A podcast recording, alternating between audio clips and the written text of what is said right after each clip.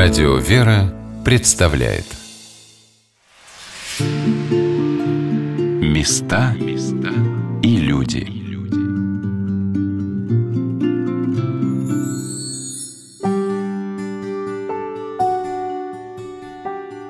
Детство я провела среди красоты величественных гор и свежести воздуха Черного моря. И когда я любовалась тишине красотой природы, ее таким удивительно мудрым – тонким, совершенным устроением, мои мысли всегда возносились ко Творцу. Это была молитва. И сейчас Господь даровал мне удивительную поездку в Черногорию, где от красоты ликовало сердце, и было полное ощущение, что я могу разделить свою радость с этим братским православным народом. Здравствуйте, дорогие радиослушатели! У микрофона Юлия Бочарова. Сегодня я хочу поделиться с вами – своим удивительным знакомством с женским монастырем, построенным в честь преподобного Сергия Радонежского, и святыми местами около него на необычной горе Румия в Черногории. Собравшись буквально за несколько часов и едва ли успев на самолет, сменяя холодный осенний ветер между каменных джунглей на яркую палитру красок и теплого обволакивающего воздуха, наш самолет совершал посадку, пролетев ту самую, святую гору Румия. Наступило утро. Мы собрались в машине ехать в монастырь в честь преподобного Сергия Радонежского. До Румии нужно подниматься высоко в горы. Водитель был местный, все закоулочки знал. Много раз в монастыре бывали все из нашей группы, кроме меня, и знали дорогу. Но мы заблудились. Заблудились по-настоящему – то в одну сторону, то в другую. Никак. Мы очень переживали, особенно отец Евгений из Тульской области. Его благословили служить литургию, так как иеромонах Алексей, который по своему обыкновению служит в этом женском монастыре, был в отъезде. Полтора часа мы кружили и не могли найти правильной дороги. Смирились, молились и очень хотели туда добраться. Мы выехали на нужную дорогу.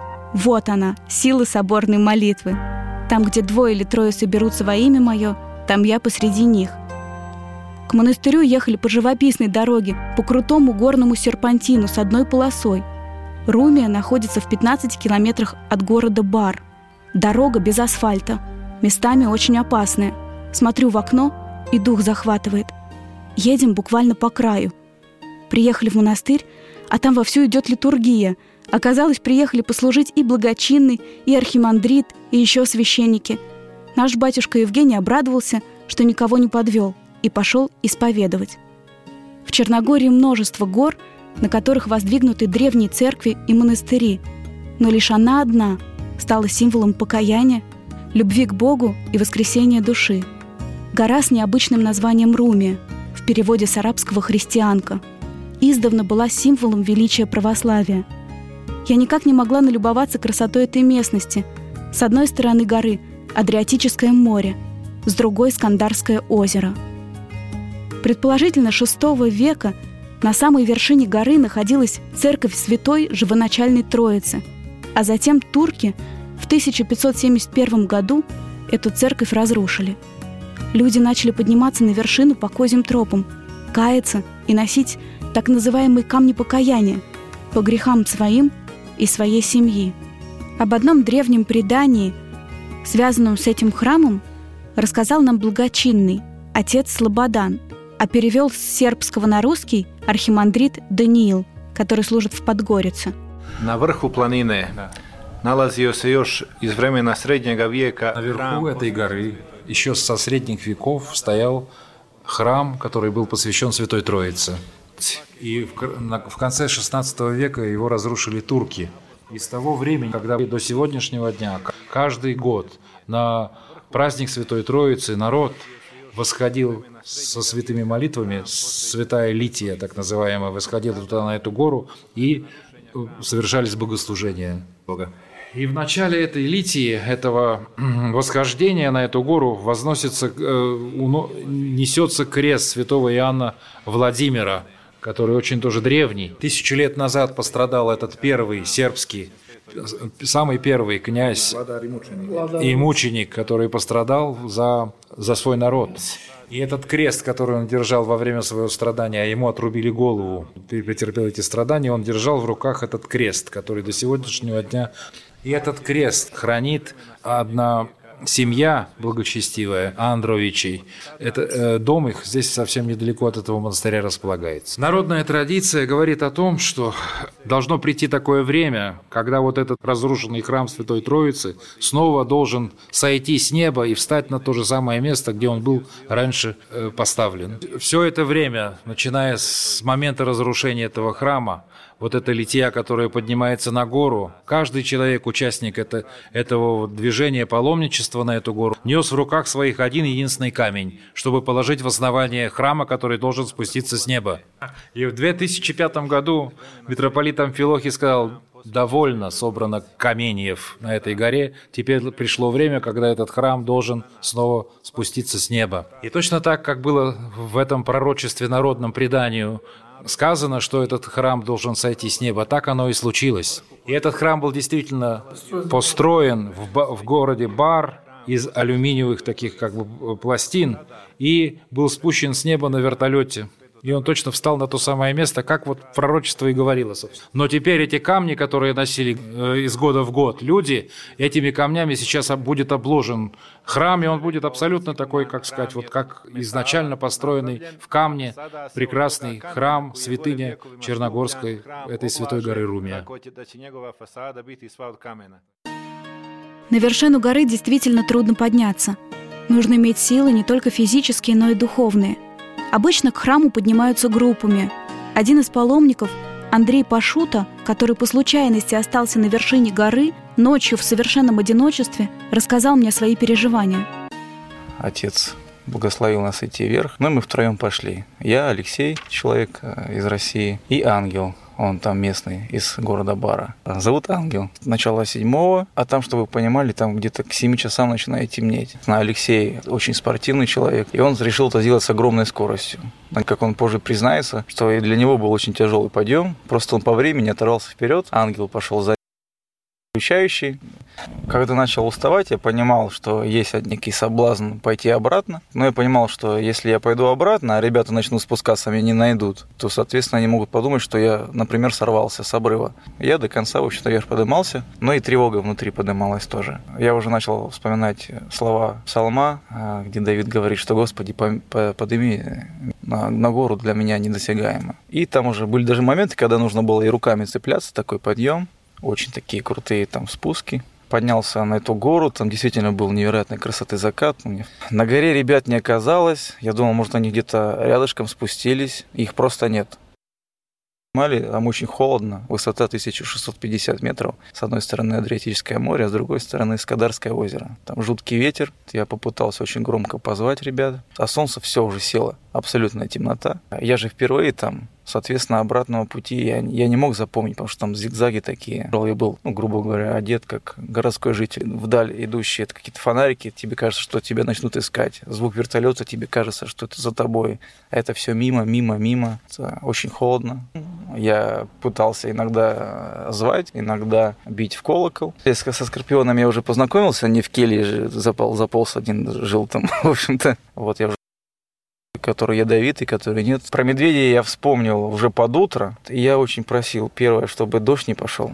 А, потому что часовня вот эта закрыта, она очень маленькая такая. Прятаться негде. Если еще дождь пойдет, то вообще ну, тут, ну, точно замерзнет. Бывают такие жизненные обстоятельства, когда Господь не избавляет от испытания, это позволяет ему быть. Нам хочется с себя все это сбросить, чтобы нас срочно спасли, чтобы Господь как-то вмешался. Но я могу засвидетельствовать, что ветер этот сильный, когда я просил, Господи, можно его чуть-чуть потише сделать, он становился тише. То есть моя главная задача как бы молиться и согреваться, какие-то движения делать постоянно. Эти движения пришлось сделать вот с 7 вечера до 7, до 7.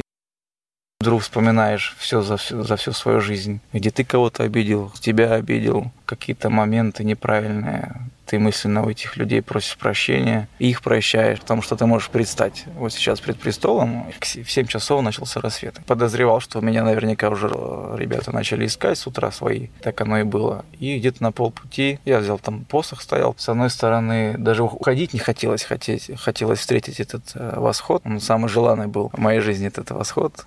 Это действительно очень красиво, не просто поэтично, но именно такая духовная красота. Помните, да, Христос, Солнце правды, назван в Священном Писании. И это было во всех смыслах для меня сосуды полопались, в глазах красные были. Вот. И на полпути ребята меня встречали. А оказалось, что вот этот ангел, он в сторону начал отводить Лешу, и они сбились с пути. А я в этот момент начал подниматься вверх, и мы разминулись. Они спокойненько думали, что я, скорее всего, спустился вниз. Алексей, вот этот парень русский, он мужчина 45 лет, такой руко, бывший руководитель, у него там в подчинении было около 200 человек. И он ревел как ребенок. Получается, вырвался вперед. Это неизвестно, живой, не живой. Это был уже третий его подъем. Дважды он ночью пытался подняться. Ты благодаришь за все, вообще за все. Я даже благодарил за то, что мне не так холодно на этом кусочке земли, как вот если я сейчас выставлю голову и меня просто сносит которая была на мне. Правда, грешить точно не хочется. Мы сейчас находимся на 700 метров ниже той вершины горы, откуда спустился Андрей. Здесь блистает в своей красоте монастырь в честь преподобного Сергия Радонежского. По благословению митрополита Черногорского и Приморского Амфилохия основана обитель 19 июня 2009 года и является действующим женским монастырем Сербской православной церкви. Здесь, в монастыре, я встретила первого посла России в Черногории Якова Федоровича Герасимова. Он рассказал о своих впечатлениях. Я этот э, монастырь в этих Э, видел, как он начинался с нуля. Э, с митрополитом Амфилохием мы здесь освещали этот монастырь. И буквально здесь было, как говорится, пустота, ничего не было. Так получилось, что я не мог э, следить каждый год за тем, как это развивается. И я здесь всего третий раз от начала. Такое развитие, что это можно сравнить просто с чудом. То есть сначала это была такая церковь симпатичная, но маленькая. Сейчас это действительно такое равноценный монастырь с красивыми золотыми э, куполами, крестами, большой двор при этом монастыре. И, конечно, монахини, которые здесь работают, особенно настоятельница Феодора, они проделали колоссальную работу, превратив вот этот вот кусочек земли действительно в чудесный. Поэтому э, я очень рад, что вот мне еще раз пришлось здесь побывать и восхищен красотой и, как говорят у нас на Руси, благолепием этого места. С этого момента началось возрождение монашества в этих местах. Игуменя монастыря Феодора поделилась с нами своей историей, как она стала настоятельницей тихой обители – знаете, такая интересная история была. Мы поехали в Албанию вот с сестрами монастыря Дуга, в котором я была в сербском монастыре 7 лет, чтобы поклониться мощам Йована Владимира. Вот покровитель сейчас этого места, где мы находимся, он. Мы поехали, доехали до албанской границы, мы говорили, всех пропустили, меня нет. И говорят на границе, русская, не можем пропустить. Ну что делать, сестры, все, что могли для меня сделать, это позвонили в бар, там кум славы, у них есть такая традиция, славу кто-то готовит, престольный праздник. И человек, который занимается подготовкой этой славы, то есть трапезу, там все это готовит, называется кум славы. Вот они позвонили куму славы. В Пречистой Краинской есть такое место, где была церковь, построенная Йованом Владимиром еще вот в те древние времена. Башня одна сохранилась и фундаменты от церкви. Ну, меня встретили в баре. На следующий день мы приезжаем на Пречистую Краинскую, на литургию. Я еще подумала, думаю, наверное, надо тогда знакомство с Йованом Владимиром начинать вот с Пречистой Чистой Краинской, где он был, и где первые 200 лет были его мощи. Сейчас его мощи в Албании. Куда мы ехали э, в Басан, там ему монастырь посвящен, Йовану Владимиру. Приезжаем туда утречком, владыка меня увидел и удивился, говорит, слушай, а как ты сюда попала? Откуда ты взяла здесь? Я ему объясняю, как мы поехали, как меня не пустили. Там сидят возле него священники барские все. И он говорит одному из них, протонаместнику, отцу Радаману. Говорит, отец Радаман, у нас в каком состоянии состоянии. Монастырь Сергия Радонежского. Я так удивилась. Монастырь Сергия Радонежского в Черногории. И владыка говорит, вот надо сестру свозить туда. Поговорили с моей игуменей. Он, владыка нам сказал, чтобы мы приехали к нему на службу Будву, на Святую Троицу. Ну, пригласил нас туда приехать и говорит, там будут люди, которые строят этот монастырь. Мы приехали, и эти люди нас встретили, подняли нас. Там, знаете, такое еще было недостроенное, какие-то лавочки наспех сколоченные столы были. Ну и пустынное такое, ни, ни деревца, ничего. Но мне понравилось, знаете, сразу. Я даже не могу объяснить. Вот настолько мне это место понравилось, вот какая-то такая глубокая тишина, такой мир там, и, и уходить даже не хотелось оттуда, уезжать. И только это было 2008 год, лето, и в 2009 году, в июне, мы с Сергией туда переехали. И в это время Сергия пришла тоже какими-то вопросами к владыке, она приехала. И владыка говорит мне, и ей говорит, чтобы она со мной поговорила, а мне говорит, чтобы я с ней поговорила. И он нас объединил. И, то, и три месяца она была со мной в Цитине вместе, а потом он в один день нам говорит, все, преподобный хочет, чтобы вы там молились уже у него. Мы с ней переехали в июне, 19 июня, а 19, 19 июля было освящение монастыря. То есть за месяц до освящения мы с ней переехали. У меня сразу поставили настоятельницей, да, монастыря. Вот. А игумене я попозже стала, да уже официально как бы возведена была в сан игумене. Святая гора, как Сергиев Посад, посвящена Святой Троице. А преподобный не только всерусский святой, но и вселенский чудотворец, который близок к сербскому народу.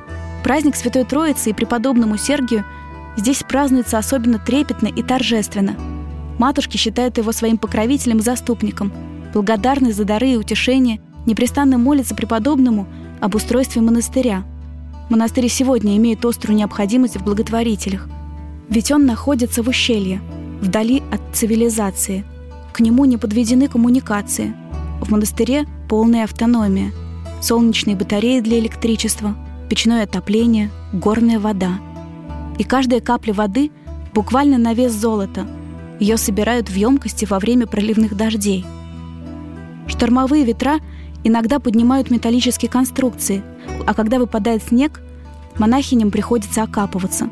Игуменя Феодора рассказала, как однажды священник приходил служить в монастырь в такие морозы.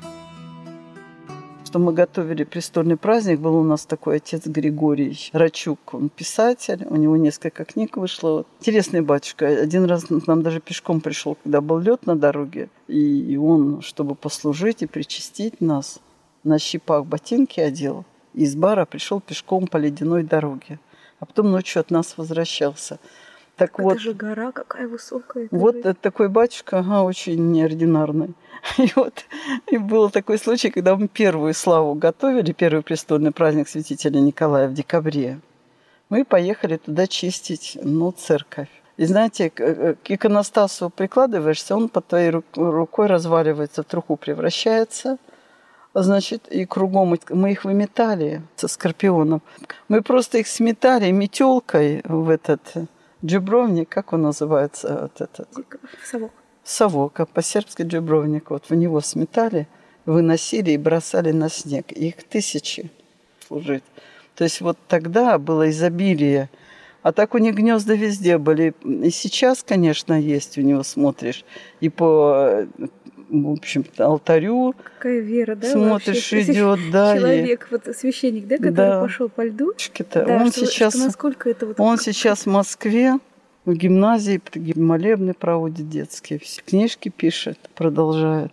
А так это, это просто уму не... Это просто, я не знаю, как объяснить. Обратно мы говорим, батюшка, ну иди пока засветло. Он говорит, я сейчас отдохну и пойду. Пошел в ночь. В ночь мы говорим, как ты пройдешь? Он говорит, ну я по своим шагам. И спокойно, да, и спокойно ушел. Послужил, причастил нас и ушел. Но в наше время, конечно, это очень редкий случай, очень редкий. Я не знаю. Вот. Подожди. Да, это, конечно, это не просто так. Прийти, и такое желание, это, это даже по снегу идти, или как бы по камням, да, подняться там тяжело. А он же по льду шел, по льду на щипах в гору. В монастыре монахини собирают полезные травы, выращивают овощи в огороде, пишут иконы, Удивительная игуменя Феодора, которую хочется непременно обнять, встречает каждого с любовью и радостью. Какую вкусную и красивую трапезу накрыли насельницы буквально для каждого паломника и духовенства. Сидели мы все вместе, пели и радовались, а игуменя Феодора очень скромно и расплывшись в улыбке стоял рядышком со своими удивительными монахинями. Мы радовались, как дети. По правую сторону сидели певчие хора и строятся Сергиевые лавры, по левую — крестоходцы, в центре — духовенство. Сейчас мы узнаем впечатление от этого святого места и людях, трудящихся в монастыре у Натальи, преподавателя Регинской школы при Московской духовной академии. Ну, конечно, так не ожидали, не думали. То есть это все спонтанно произошло, наверное, за недели две. И э, сели, прилетели решили, что, ну, раз нас здесь ждут, значит, мы сможем, наверное, как-то передать лаврский дух. Ну, такой монастырь, конечно, вызывает огромное впечатление, потому что это такое мужество. Здесь жить на такой высоте всего три э, женские такие э, руки, которые, я не знаю, только с помощью Божьей здесь можно жить. А, и, конечно, такое величие и красота для гор, это все равно величие такое. Горная лавра маленькая, да, такая, со своей славой. Восторг, мужество, которое здесь проявляют сестры, живут, трудятся. Не хочется отсюда уезжать, хочется здесь также петь, славить, звонить, как-то чем-то помочь э, внести свою лепту какую-то маленькую. Впечатление, эмоции, наверное, будут, когда приедешь домой уже будешь все перематывать пленку обратно. Машка Гумин, это такой вот светлый человек, удивительно, такая простота и сочетание смирения. Вот э, просто, когда первый раз видишь, даже, ну, как-то и не думаешь, что это игуменья. То есть такая добрая э, матушка, такое э, сестринское отношение и ма- матернее отношение, да, такое как-то ну, если не знаешь, то и не подумаешь. Ну, во-первых, мальчика скромничает, она даже крест прячет. Здесь как-то вообще и народ проще, вдохновляет, воодушевляет. Вот эта вот близость, э, дружественные отношения всех, общение такое легкое, прямое, располагающее вообще открытость душ, сердец. Это вообще такая вот родная частица. Ты приезжаешь в другую страну и понимаешь, что здесь монастырь честь преподобного Сергия. Просто окрыляешься. Потому что я знаю, сколько э, выпускается людей каждый год от преподобного. Это со всех э, там уголков России и за рубежа. И когда приезжают все к преподобному, все просто у них глаза горят, слезы катятся от того, что преподобный всех собирает. Вот это вот игумен земли русской, э, как люди чувствуют этот дух. А, и здесь, когда вот да, за столько километров, и ты снова оказываешься вот в этой какой-то частице такого единения духа. И вот то, что преподобный Сергий именно, наверное, это по его молитвам так люди сплочаются и чувствуют вот это вот родственное, что ли, душ, да, вот. Во всем, во всем это любовь, это простота, это при, приятие, вот настоящее христианство. Буквально через минуту мы продолжим вас знакомить с монастырем в честь преподобного Сергия Радонежского и другими святыми местами на горе Румия в Черногории. Места и люди.